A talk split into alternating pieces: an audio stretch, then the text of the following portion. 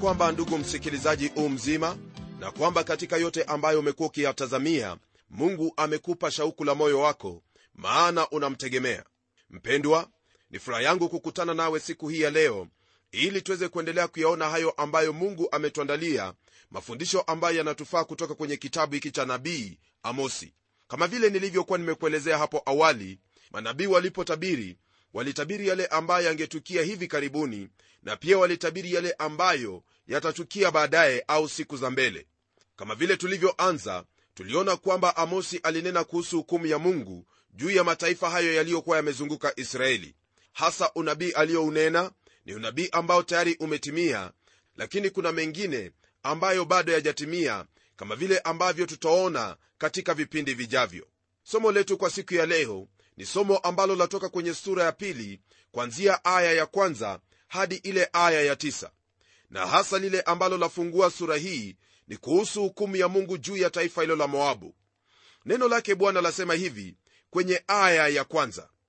Haya ndiyo asemayo bwana kwa makosa matatu ya moabu naam kwa manne sitaizuia adhabu yake isimpate kwa sababu alichoma moto mifupa ya mfalme wa edomu hata ikawa chokaa amosi ndugu msikilizaji kama vile unavyoona hapa ni mhubiri aliyekuwa shupavu kabisa na aliyenena maneno jinsi ambavyo mungu alimhitaji kunena. Hapa twaona kwamba ananena kuhusu yale ambayo watu wa moabu walifanya naye anasema kuwa kwa makosa matatu nam kwa manne. Hiyo ndiyo iliyokuwa mtindo wake wa kunena kuhusu makosa ambayo watu walikuwa wameyatenda au dhambi ambazo watu walikuwa wamezitenda dhambi ambazo zilifanya kikombe cha hukumu cha mungu kujaa na hiyo ndiyo sababu neno hili linatuambia kwamba mungu hawezi kuizuia adhabu yake isimpate. Kwa kutaja makosa matatu hana maana ya hayo makosa matatu tu bali ana maana kwamba ni mengi tu ambayo watu hao wameyatenda ambayo yabidi mungu kuwahukumu. Tazama mungu anasema kuwa hawezi kuzuia adhabu yake isimpate. Hii ni kuonyesha kwamba mungu ni mungu wa rehema ni mungu wa huruma lakini inapofikia kwamba watu wametenda dhambi na kikombe cha dhambi zao zimejaa. Basi yeye hana lingine bali kumhukumu huyo ambaye ametenda hivyo. Na hiyo ndiyo sababu ndugu msikilizaji twaona kwamba mungu anasema kuwa hawezi kuzuia adhabu yake isimpate. Ni lazima lolote lile ambalo moabu alikuwa amelitenda kuweza kuadhibiwa kwalo. Hivyo ndivyo ambavyo ilivyo hata leo hii. Yaani mtu anapotenda makosa mungu amhukumu mara moja bali anampa fursa ya kutubu na kuacha njia zake mbaya na kumgeukia mungu na kutenda hayo ambayo yanampasa. Lakini iwapo mtu hawezi kufanya hivyo ni lazima hukumu ya mungu kumpata. Kumbuka kwamba nabii ezekieli ananena akisema kwamba nafsi itendayo dhambi ndiyo itakayokufa. Kwa hivyo lile ambalo lipo ni kwamba msikilizaji wahitaji kufahamu kuwa iwapo utaendelea kutenda dhambi wewe ndiwe utakayehukumiwa ijapokuwa matokeo ya dhambi hayo ambayo wayatenda yaweza pia kuwaumiza wale ambao wapo karibu nawe. Neno hili la mungu latuonyesha jinsi ambavyo watu wa edomu walijilipizia kisasi. Walijilipizia kisasi maana walipowashinda adui wao katika vita na kuua mfalme wao hawakutosheka hadi walipochoma moto mifupa yake. Wao walikuwa na roho hiyo ya uchungu roho ambayo iliwafanya kufanya mambo ambayo ni machukizo mbele yake mungu ndiposa mungu anasema kwamba ni lazima atawahukumu kwa sababu hiyo. Tunapogeukia aya ya pili na ya tatu ndugu msikilizaji neno lake bwana liendelea kwa kutwambia hivi. Lakini nitapeleka moto juu ya moabu nao utayateketeza majumba ya keriothi na moabu atakufa pamoja na mshindo na kelele na sauti ya tarumbeta. Nami nitamkatilia mbali mwamuzi atoke kati yake nami nitawaua wakuu wake pamoja naye asema bwana ndugu msikilizaji kwa mujibu wa hili ambalo twalisoma hapa twaona kwamba mungu anasema kuwa moabu atakufa pamoja na mshindo. Hii ni kwa kuwa moabu ataangamizwa kabisa na taifa hilo litafika mwisho wake. Hili ambalo twalisoma hapa ni jambo ambalo lilitendeka wakati ambapo mfalme nebukadreza alivamia nchi hiyo na kuwakatilia mbali kabisa. Leo hii ndugu msikilizaji hauwezi ukamwona mtu yeyote anayeitwa mtu wa moabu. Wao walikuwa na mwanzo wa kuonewa huruma sana na mwisho wao ulikuwa ni wahofu lakini katika haya yote twaona kwamba mungu ni mungu mwenye neema maana kuna huyu mwanamke aitwaye ruthu ambaye alikuwa ni tofauti kabisa baada ya kumfahamu mungu wa israeli. Msikilizaji hilo ndilo jambo ambalo hutendeka mtu anapomgeukia mungu bila kujali historia yake au kule ambako alitoka. Jambo hili pia latuonyesha kwamba neema yake mungu haijafungiwa kwa watu wachache lakini ii kwa watu wote. Kabla ya kugeukia aya ya nne amosi sasa anageukia sehemu nyingine na kuanza kutabiri na kunena hukumu ya mungu juu ya sehemu hiyo. Sehemu hiyo msikilizaji ni sehemu hiyo ya yuda nayo yuda itahukumiwa kwa sababu ya kudharau sheria yake mungu. Naam kumbuka kwamba amosi amekuwa akinena kuhusu mataifa mengine lakini sasa ameingia yuda na mwishowe kama vile ambavyo waweza kukisia kwa usawa atageuka na kuingia israeli yenyewe. Mtindo huu ambao amosi anatumia ili kutabiria watu ili kuwatabiria waisraeli hasa ni mtindo ambao manabii wengi wataiga baadaye. Wao walitabiri juu ya hukumu ya israeli na baadaye wakafuatiza hukumu juu ya mataifa yaliyozunguka israeli. Lakini amosi alianza na mataifa hayo kwanza kisha baadaye akatabiri kuhusu yuda na mwisho kabisa sehemu ambaye alikuwa ametumwa yani israeli. Kwa sababu ya adhabu ya hukumu yao kuwa kali kuliko mataifa mengine ni wazi kabisa. Hii ni kwa kuwa wao walikuwa wanamjua mungu aliye hai na zaidi ya yote walifahamu yale ambayo mungu aliwahitaji kuyafanya. Ninaamini kwamba ndugu msikilizaji mtu anapokuwa na mwanga wa lolote lile au lile ambalo yuhitaji kutenda naye akakosa kutenda hilo yeye huwa na hatia kubwa kabisa kuliko yule ambaye hakufahamu ndugu msikilizaji hilo ndilo ambalo lipo tunaponena habari ya neno lake mungu. Iwapo umepokea mwanga wa neno la mungu nawe haufuati jinsi ambavyo neno la mungu la kunenea wewe wapatikana na hatia ya kudharau neno la mungu pamoja na hiyo kumdharau mungu ambaye amenena neno hilo. Kwa msingi huo basi ni lazima hukumu ya mungu iwe juu yako zaidi maana wewe ulijua la kufanya na ukakosa kufanya baada ya amosi kuacha mataifa yale yaliyokuwa yanazunguka israeli alianza kunena kuhusu dhambi za watu wa mungu kama vile ambavyo nimekuelezea. Amosi anaanza na taifa la yuda kama vile ambavyo neno lake bwana latuelezea hapa kwenye aya ya nne. Neno lake mungu lasema hivi haya ndiyo asemayo bwana. Kwa makosa matatu ya yuda nam kwa manne sitaizuia adhabu yake isimpate. Kwa sababu wameikataa sheria ya bwana wala hawakuzishika amri zake na maneno yao ya uongo yamewakosesha ambayo baba zao waliyafuata. Mpendwa msikilizaji tayari twaona kile ambacho mungu ananena kuhusu taifa hili ambalo lilikuwa na kanuni zake mungu lakini wasifuate kanuni hizo. Mungu angenena tu maneno mengi ambayo watu hao waliyatenda lakini kile ambacho ananena hapa ni hicho ambacho kiliwafanya watu hawa kuwa na hatia na kutenda hayo yote ambayo yalikuwa ni maovu naam neno hili latuambia kwamba watu hao waliikataa sheria ya bwana wala hawakuzishika amri zake na maneno yao ya uongo ikawakosesha. Walitembea katika njia za baba zao yani njia ambazo mungu hakunuia waenende kwazo.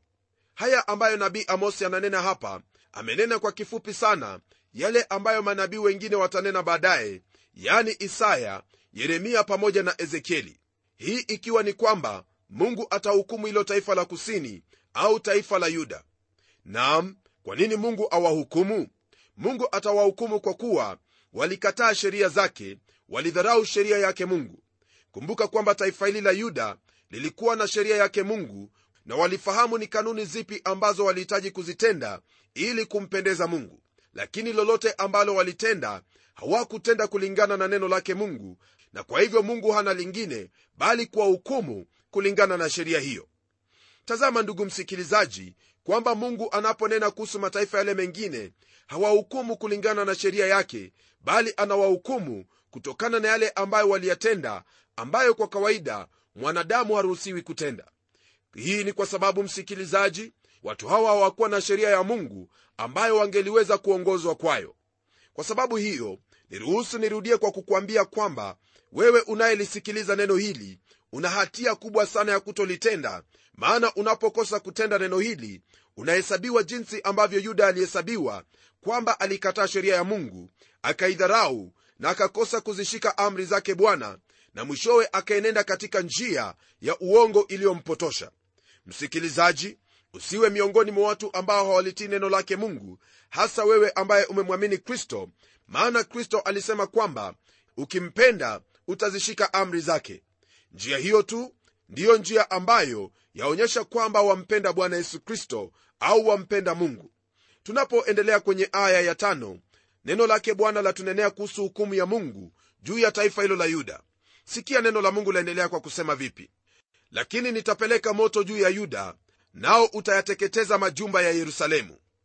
Mpendwa msikilizaji mara kwa mara amosi anataja kama vile wale manabii wengine kwamba kutakuwepo hukumu kwa moto hili jambo ndugu msikilizaji lilitendeka wakati ambapo mfalme nebukadreza aliusuru huo mji naye akauchoma kwa moto. Hili latuonyesha kwamba neno lake mungu ni hakika neno lake mungu ni kweli na kwamba lolote ambalo mungu amelinena ni sharti litatimia. Kwa kuwa katika vyote ambavyo mungu amevitenda yaonyesha waziwazi kwamba yeye yu hai na kwamba lolote ambalo amelinena kwenye neno lake likiwa na maana ya biblia ni lazima litatimia utafanya vyema msikilizaji kushikilia neno lake mungu kuliweka katika moyo wako na kuweza kumuuliza akusaidie kusudi uweze kuyatenda haya ambayo yanampendeza yanayotoka kwenye neno lake. Tunapoendelea msikilizaji ningelipenda ukumbuke kwamba amosi alikuwa na hutubu katika mji wa betheli katika ule ufalme wa kaskazini au israeli. Ndiposa kwenye aya hii ya sita amosi anageukia wale watu waliokuwa wakimsikiza na kunena juu yao. Hasa lile ambalo mungu atawahukumu kwalo ni kwa sababu ya wao kutenda uasherati pamoja na kumtukana mungu. Neno lake bwana kwenye aya ya sita latuambia yafuatayo. Haya ndiyo asemayo bwana kwa makosa matatu ya israeli naam kwa manne sitaizuia adhabu yake isimpate kwa sababu wamewauza wenye haki kwa fedha na maskini kwa jozi ya viatu.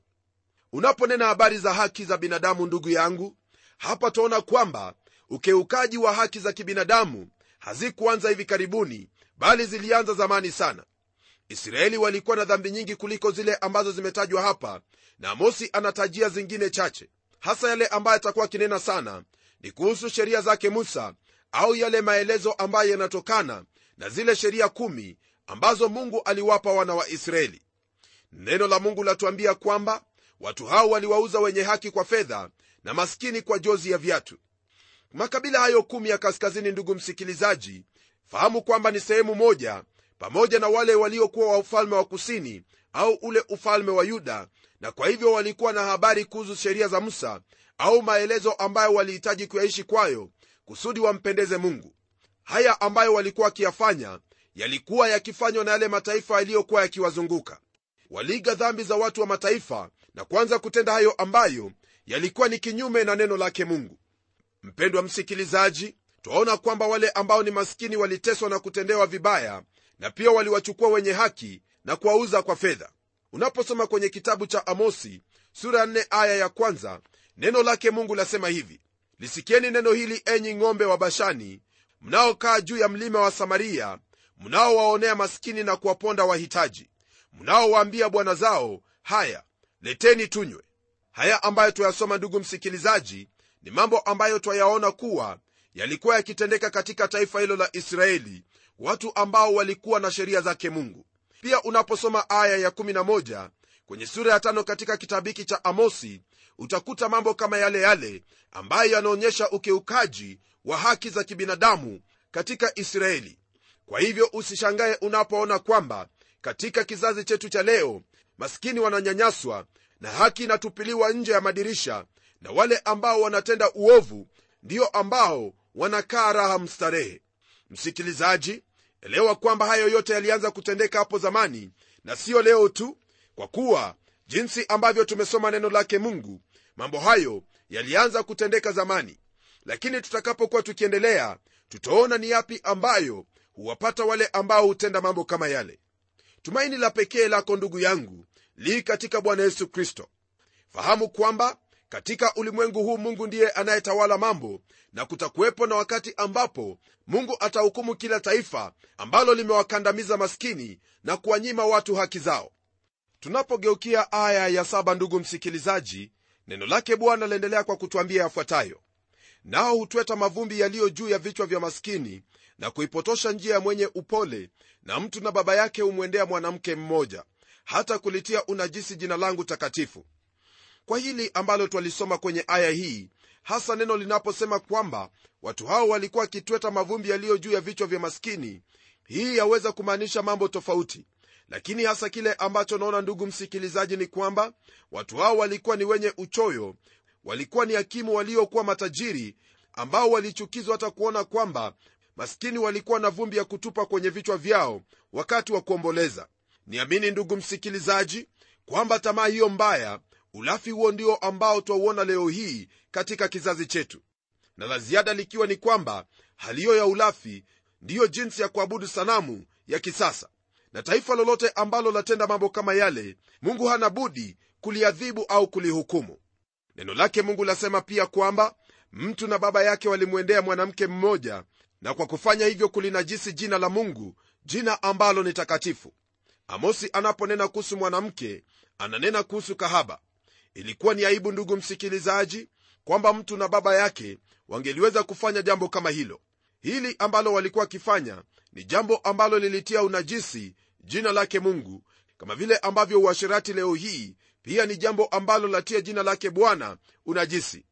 Ndugu yangu jambo hili ambalo lilitendeka wakati ule si ajabu kwamba ndilo ambalo latendeka leo hii maana maana haya ndiyo ambayo twayaona katika kizazi chetu katika mahubiri haya basi haikuwezekana amosi kuendelea mtu wa kuvutia kwa sababu alisimama na wale maskini na akahukumu wale ambao walikuwa wakitenda udhalimu pamoja na kutenda mambo kwa njia isiyo ya haki. Hili ndugu msikilizaji sitasita kukwambia kuwa iwapo watenda mambo kama yale au taifa ambalo latenda mambo kama yale hukumu ya mungu ni lazima itakuwa juu yake. Tunapoendelea kwenye aya ya nane, neno lake bwana laendelea kwa kutwambia hivi nao hujilaza karibu na kila madhabahu juu ya nguo zilizowekwa rehani na katika nyumba ya mungu wao hunywa divai ya watu waliotozwa fedha. Rafiki msikilizaji kabla ya kunena kuhusu aya hii ningelipenda kukuambia kuwa kwenye kile kitabu cha kumbukumbu la torati sura ya 24 aya hiyo ya 12 na 13 neno lake mungu lina haya ya kutwambia. Naye akiwa ni mtu maskini usilale na rehani yake sharti umrudishie rehani lichwapo jua apate kulala na mavazi yake na kukubarikia. Nayo itakuwa ni haki kwako mbele za bwana mungu wako. Kutokana na hili ambalo twalisoma hapa ningelipenda ufahamu kwamba maskini hakuwa na chochote ambacho angetoa kama rehani isipokuwa nguo yake naye aliihitaji nguo hiyo ili asisikie baridi mwilini mwake anapolala. Ndiposa mungu anawanenea watu hawa kwenye hicho kitabu cha kumbukumbu la torati kwamba ijapokuwa atachukua mavazi yake kama rehani lakini itakapofika nyakati za jioni ni lazima amrudishie ili asione baridi usiku anapolala. Lakini watu hao wa israeli kama vile neno lake bwana lasema walikuwa wamevunja sheria hii na hawakuwa wanamtii mungu kuhusu jambo hili. Rafiki msikilizaji jambo hili ni jambo ambalo laonyesha kwamba yafaa maskini kulindwa na iwapo kwa hakika atashindwa kufanya lile ambalo alikuwa ameahidi usije ukamfanya kulala kwenye baridi au kukosa kile ambacho anahitaji cha msingi kama vile watu hao wa israeli walivyokuwa wakifanya. Wewe ni mwanadamu na dua la maskini ni lazima litamfikia mungu na isitoshe mungu pia anatizama hicho ambacho akitenda. Mungu amekupa sehemu hiyo kama vile nilivyokwambia hapo awali au amekupa uwe na utajiri kusudi uweze kuwa tajiri katika kuyatenda matendo mema. Lakini iwapo utakuwa ni mwenye ulafi mtu ambaye anawadhulumu maskini tazama yeye aliyekupa utajiri huo anaweza kuuondosha mara moja. Na hili ni jambo ambalo walifahamu msikilizaji kwamba limewapata wengi ambao ni matajiri wengi ambao walidhani kwamba hawawezi wakaporomoka toka mahali walipo hadi chini. Rafiki yangu ni vyema ufahamu jambo hilo na ulitilie maanani maana ni mungu ndiye ambaye amekupa hayo yote ulio nayo kwenye aya ya neno lake bwana laendelea kwa kutwambia haya. Lakini nalimwangamiza mwamori mbele yao ambaye urefu wake ulikuwa kama urefu wa mierezi tena alikuwa na nguvu kama mialoni. Lakini naliangamiza matunda yake toka juu na mizizi yake toka chini. Neno hili la mungu linaponena habari za waamori msikilizaji hasa neno hili lanena kuhusu yale ambayo mungu aliwatendea hawa wana wa israeli mambo ambayo wao wenyewe hawangeliweza kuyatenda kwenye kitabu cha yoshua sura ya 24 aya hiyo ya 8 neno lake bwana latuambia hivi. Kisha nikawaleta na kuwaingiza katika nchi ya waamori waliokaa ng'ambo ya pili ya yordani nao wakapigana nanyi. Nikawatia mikononi mwenu mkaimiliki nchi yao nami nikawaangamiza mbele yenu. Msikilizaji leo hii hauwezi kumwona mwamori pamoja na mtu wa moabu maana mungu aliwaangamiza. Mungu alikuwa amemwambia abrahamu kwamba hawezi kumpa nchi hiyo kwa kuwa wamori ambao wanakaa humo dhambi zao hazikuwa zimetimilika. Lakini dhambi zao zilipokuwa zimetimilika basi mungu aliwahukumu kwa kuwaleta wana wa israeli na kuwapiga mbele zao kwa sababu ya dhambi zao. Mungu alikuwa amewapatia nafasi nzuri kabisa kusudi waweze kutubu dhambi zao na kuacha njia zao mbaya. Lakini kwa muda huo wote ambao ulikuwa zaidi ya miaka 420 watu hao walikosa kubadilika na kuacha njia zao mbaya kusudi mungu awahurumie na kuwapa faraja. Ndiposa mungu aliwahukumu kwa kuyaangamiza matunda yao toka juu na mizizi yao toka chini. Waweza kusema kwamba muda huo ulikuwa ni muda mrefu sana ambao mungu alivumilia watu hawa. Naam hivyo ndivyo mungu alivyo na ndiposa anakuvumilia wewe pia kusudi uweze kuacha njia zako mbaya na kumfuata huyo aliyempeleka yani yesu kristo kusudi uweze kupata msamaha wa dhambi. Ningelipenda usome kile kitabu cha warumi sura ya pili aya hiyo ya 12 hadi 15 nawe utaona kile ambacho neno lake bwana lasema kuhusu hukumu ya mungu. Mungu amekuwa wazi kabisa nawe kwa kukuambia lile ambalo wahitaji kufanya. Mwenzangu hukumu ya mungu ii juu ya kila mmoja anayepotosha haki anayetenda udhalimu na kuwaonea wenzake kwa kuwa ana cheo mtumikie mungu katika wadhifa wako nawe utaona furaha moyoni mwako maana mungu atapendezwa naye naye atakubariki. Naamini kwamba hilo ndilo ambalo utalitenda na kwa sababu hiyo sina lingine ila kuomba pamoja nawe. Na tuombe. Baba mfalme katika jina la mwanao yesu kristo na kushukuru kwa ajili ya haya mafundisho ambayo umetupa kutokana na hayo yaliyotendeka kwenye miaka iliyopita katika nchi hizo tunazozisoma habari zake katika kitabu hiki cha amosi. Ni ombi langu kwamba haya yote ambayo tumejifunza ndugu yangu msikilizaji ataatilia maanani na zaidi ya yote kutenda hayo ambayo yanampasa kama mtoto wako hasa kushika amri zako na kutenda jinsi ambavyo umemwagiza. Najua kwamba kwa kukutegemea wewe roho wako mtakatifu atamsaidia kusudi aweze kuyatekeleza haya kwa utukufu wa jina lako. Naomba katika jina la yesu kristo ambaye ni bwana na mwokozi wetu. Amen. Mpendwa msikilizaji mungu akubariki unapozishika amri zake na kutekeleza yale ambayo wahitaji kuyatekeleza. Nam kwa wadhifa huo ambao mungu amekupa fanya mapenzi yake naye atakubariki katika maisha yako. Baraka zake bwana ziandamane nawe hadi tutakapokutana tena kwenye kipindi kijacho. Mimi ni mchungaji wako jofre wanjala munialo na neno litaendelea.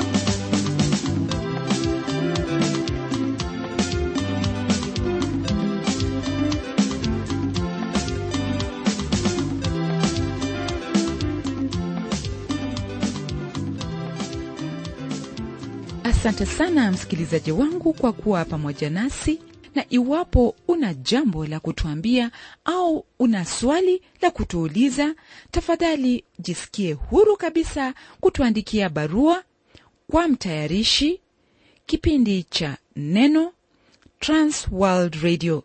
Sanduku la posta ni 21514 nairobi kenya. Au pia waweza kuniandikia email ambayo anwani yangu ni pomodo at twr co ke na kama kawaida na kusihi tutembelee kwenye websaiti yetu ambapo utapata mengi kuhusu hiki kipindi cha neno. Anwani ya websaiti yetu ni www twr africa org na hadi wakati mwingine ndimi mtayarishi wa kipindi hiki pamela umodo nikikuaga nikikutakia amani ya mwenyezi mungu. Neno litaendelea